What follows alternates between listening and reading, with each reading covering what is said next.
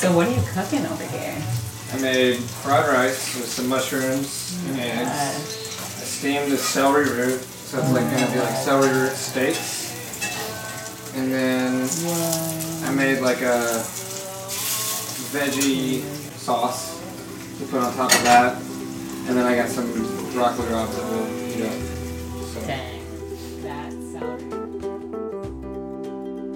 There is something special about getting friends together for a meal at home. Time seems to slow down as conversations flow at an uninhibited rate. The walls of a home protect us from the outside world, but over a shared meal, we are able to transcend the boundaries that exist between us. Rather than meeting in a restaurant or a crowded bar, the dinner party is a place with few distractions and the comfort of a couch nearby. We have found that our most cherished times with friends are shared in this space. Meals serve as the medium to introduce strangers and to catch up with old friends, to vent about work and bicker about politics. We want to bring the conversations from our home kitchens into your ears. With each episode, we invite guests over to discuss one issue that plagues our food system. People may not agree with one another, but we allow the conversation to meander among problems, solutions, and every mess in between. We want to escape the confines of typical interviews by bringing our casual dinner party environment to the issues we care about most. This is Supper Talk. I'm Sarah McKean. And I'm Braxton Shell. Welcome to episode number one Food Education and Access. We welcomed Ellie Limpert, Director of Educational Programs at the Poughkeepsie Farm Project in Poughkeepsie, New York. She works in local schools teaching both children and adults about farming and nutrition. Ellie is a beacon of positivity who shares her enthusiasm for farming with everyone around her. For me, it's less about actual teaching mm-hmm. and more about just like offering this experience to fall in love, to fall in mm-hmm. love with the earth and these this bounty that it produces. Mm-hmm. And then, you know, obviously there's this it's a huge mindset shift that has to happen, but people begin at least in my experience people begin to eat only local when they're like obsessed with local food. Also at the table was Doug DeCandia, grower for the Food Bank of Westchester. He works to grow fresh food for communities in need and also is an educator for formerly incarcerated youths and the disabled in Westchester County, New York. Doug has a unique ability to speak about food and our earth with magnetic, poetic prose.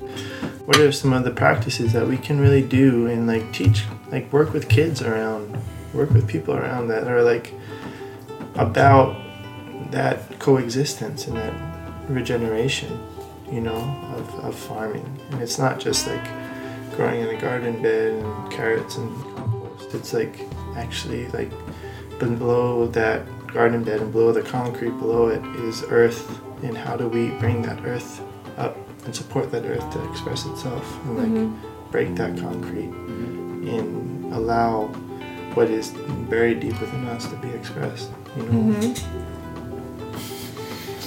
So, like, do you have a poetry book? I, it's so good. One of the things that Ellie and Doug are both conscious of is their role as outsiders entering communities in need. Ellie spoke on how self aware she is of the tension between her educational background at Cornell University and the actual work it takes to create change in a small community. you know, the conversation that I'm bringing to the table is from Poughkeepsie in specific. And um, what we've built in Poughkeepsie, like, came from, is, is coming from our community, and that I think is why it's becoming so well received. Instead of, you know, I, for a really long time, was so revved up learning about all these different concepts at Cornell and just feeling like, oh my god, I need to change this system. How do I do it? Do I like work with kids? Do I work with adults? Do I work with policy? Do I work with education? And I was just like so disconnected from the actual people living in in the system mm-hmm. uh, because I was just learning about it from you know scholarly articles or whatever. Meanwhile, Doug touched on his particular approach to farm education in a diverse community. you know in my position where i feel most comfortable as like a, a white male in urban areas doing agriculture work is not to try and teach something and i've come to like this awareness that like i like it's a part of all of us you know, I I don't want to be that overarching voice to be teaching, you know, because that what people like me who have looked like me for a long time have been doing. Right. and I don't want to be continuing that because I recognize and I feel strongly that it's a part of all of us. And so the garden for me is a place where people can come out to and even just be in a peaceful environment away from noise and not mm-hmm. be told to do anything or how to do anything, but just to, to be around plants and, you know, connect again to those things that, you know, in this place that we come from. And then and then to be able to eat that and share that with our communities and our neighborhoods, you know, and our families. So I think I, I'm I'm learning. I'm always learning and mm-hmm. listening, you know, mm-hmm. and I, I don't I'm really trying and, and intentional not to put any boundaries on what I'm doing. Like I'm just a gardener. Like that's my job to grow food. Ellie and Doug both work in communities in need of fresh food, but they grapple with being outsiders who enter these new places and seek to teach members of the community.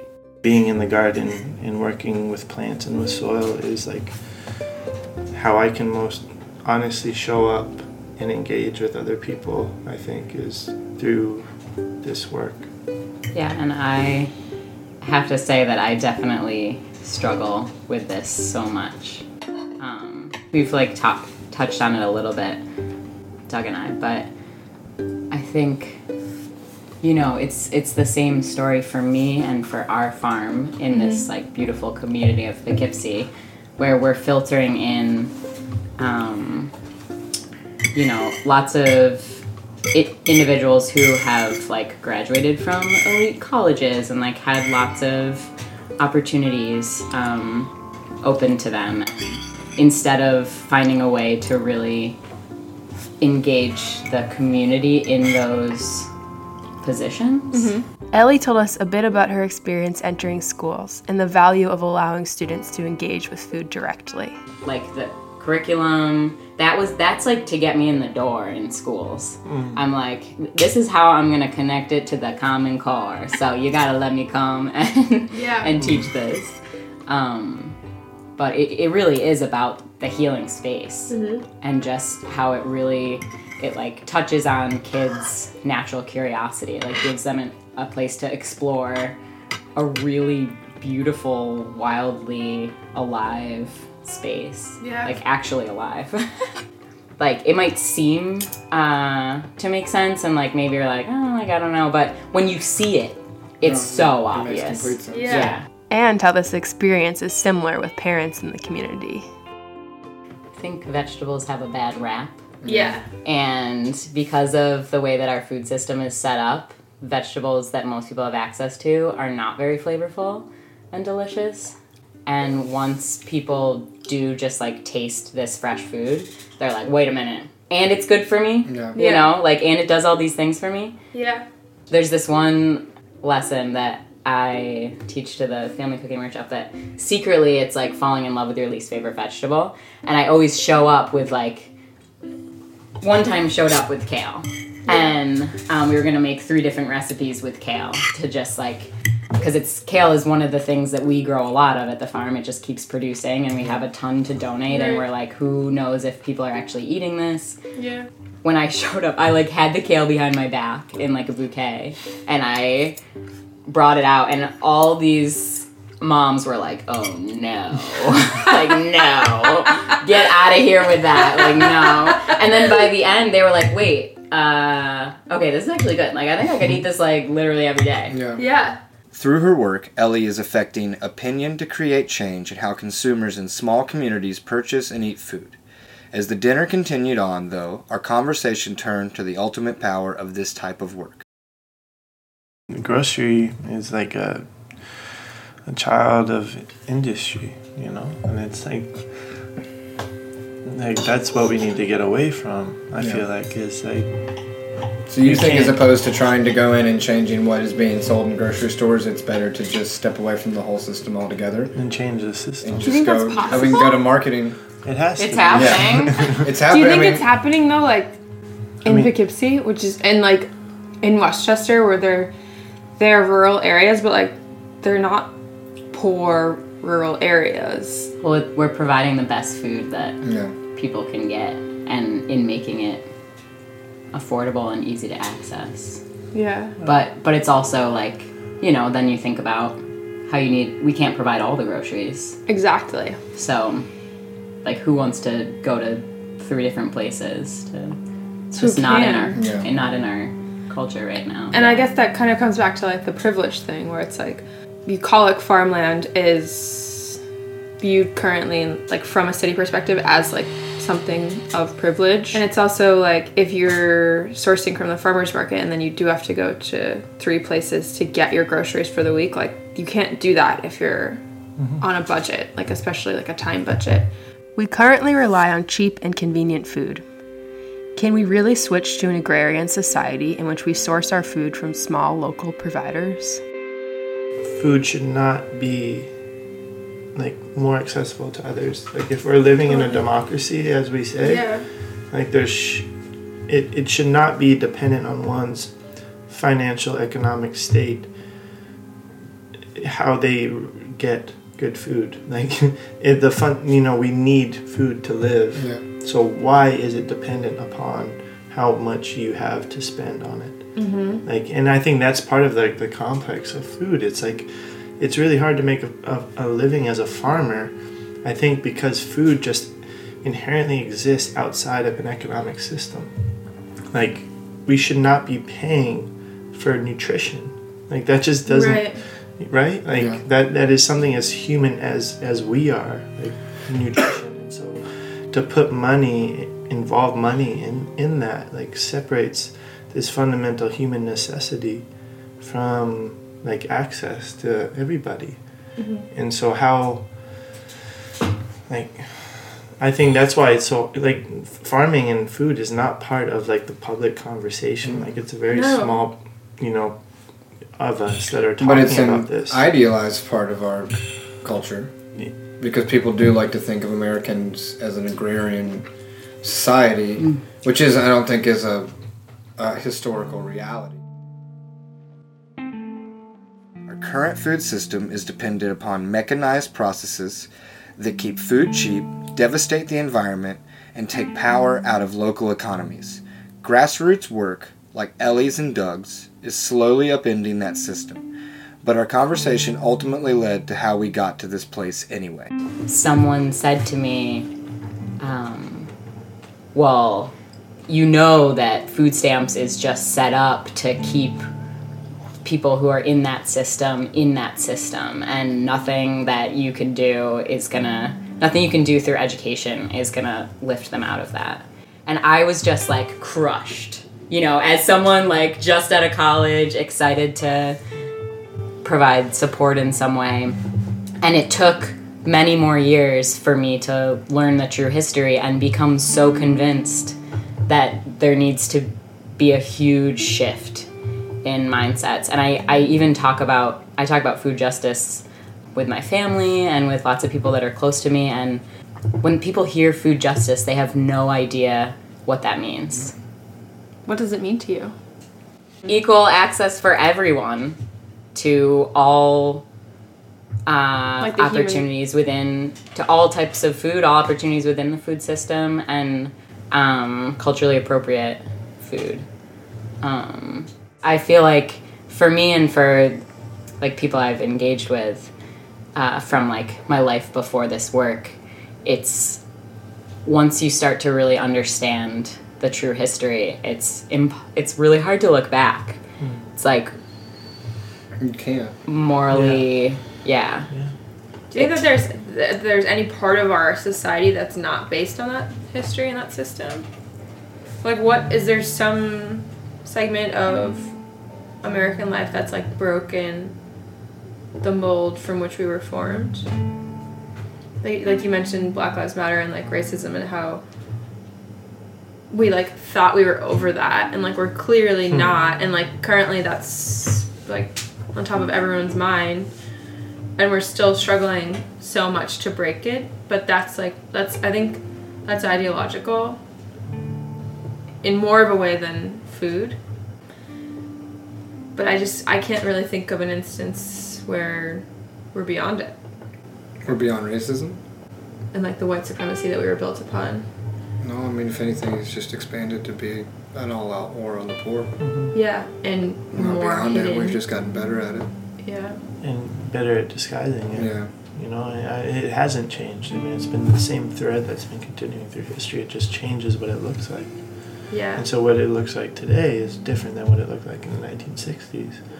But it's the same at the core. Yeah. You know, and it just looks different and it's been manipulated to be hidden easier so that, like, well intentioned people support it in their unknowing.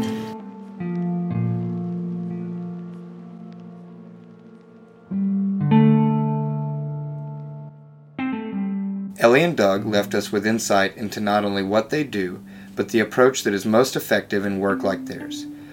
Both emphasize the importance of engaging the community from within and getting people to touch the earth. Our dreams of an agrarian society are embedded in our capitalist formation built by white men. The oppression that we currently witness among populations who lack access to proper nutrition is a product of our history. If we want to fix that, we need to foster awareness, empower communities, and, like Doug so poetically emphasized, embrace the earth from which we are all formed. Based on what we said, like what do you want to leave us with that you may have not said like so completely? I think I'm learning in what food justice means and open to what that and embodying that and um, you know just and and right now what I what I think what I feel from that language from that word is that that's a union of social justice and environmental justice of love for the person and love for the land and for the earth. And I think that food justice, the work that we that I am committing my life to, is that connecting people to the to the land. And I think how what that looks like and how we can do that systematically and individually to get make that more accessible and easier for people to be um, back with the land. Um, that I think my the program that I'm working with now is that's the essentially I think what we're doing is training people in a way, providing a space that we can learn some of these skills that once we do get to the land that we can, and then how do we actually make that available. So. I feel like um, one of the things you guys were saying towards the end of this uh, chat was that a lot of these conversations are really broad, and um, you were saying that in in kind of a funny way. I feel like it's a really important thing to leave these conversations pretty broad, just to leave it open for people that you're inviting to the table to bring what they have and their perspective. And um, there's a lot, there's a lot we can learn through histories and through um, like academia. But uh, in order to like actually, at least in my experience, in order to really be uplifting um, a community, it like really means to like step away from that idea and and step into the community Yeah. Yeah. and it's really different for every community. Yeah.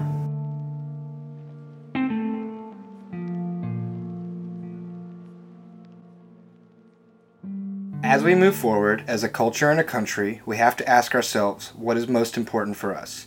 Investing in our health through food seems to be an easy place to start. Ellie and Doug represent the future and where we're hopefully headed, but also stand as a reminder that we've got distance to cover. Supporting the local farming community not only allows for a connection to the land, it also gives smaller farms the ability to grow and provide better access to better products. That access and the knowledge of those vegetables should be for everyone, and these two are working to make that a reality. By engaging youth in their curiosity, the way folks eat in the future can slowly bend in the direction of a smarter path and ultimately lead to a more equal and affordable grocery food system. Food education and access is a serious subject. We often don't see the people who are most affected, and moreover, we are blind to the systems that fuel this segregation of access to proper nutrition. As people like Ellie and Doug continue their work to improve this system, every consumer also has the ability to purchase from small farms, to flex their buying power, and to support the local economy. Our current economic system doesn't make this cheap or convenient like a large grocery store, but investing your dollars into local food builds up those around you to slowly chip away at the corporate food industry. Thank you for joining us on our first episode of Supper Talk. We hope you were able to gain perspective on one facet of our food system. We will tackle more issues with every dinner and bring the conversation from our kitchen table to you. Um, Okay, wait a minute. One last question. Last meal. Last meal on earth. What was your last meal? Like if you Oh, if you oh, what if you were given the meal? choice. Oh. No, No, no, what will no, be no. your last meal? Actually, that's a good question too. What was your Oh, last meal? yeah. However, more importantly, both. if given the might be the choice, like you knew that you were going to have to like choose your last meal, what would it be? And if you'd like, what would it say? wow. I can answer this question if it helps you because I've thought about I this. There's actually a great as cookbook well. that you should read. That's every chef like explaining. Oh, that's amazing. yeah. My dad's risotto, Oh my god. That's awesome. That's great. mushrooms. That's actually, that's kind of changes mine. Because my dad makes a really nice like breakfast at home. Mm. But mine was gonna be a slice of Sicilian pepperoni from Prince Street I mean, Pizza. that's pizza would be- favorite. Pizza would be very close. I would definitely want like some form of hash brown or home fry Mm. and like two good basted eggs and like a piece of like a biscuit, like a proper Biscuit, biscuit. Right, Ellie, you're up. Mine might be like really weird. Well, yeah, sweet potato as your airport food. Like, outdo that. It would definitely be like a big beef bone that I could like suck the marrow out oh. of. yes. Oh and Oh just like God. clean like a dog. Yeah. Like, uh, I do that when once people like leave the dinner party, Yeah. I'm like, all right, see you later. I snap those. All the lights go off. Yeah. That's awesome. So good. Yeah.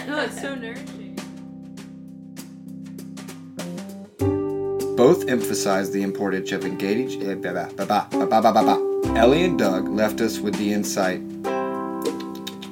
the impression that we currently motherfucker the impression the impression that we God fucking damn it the impression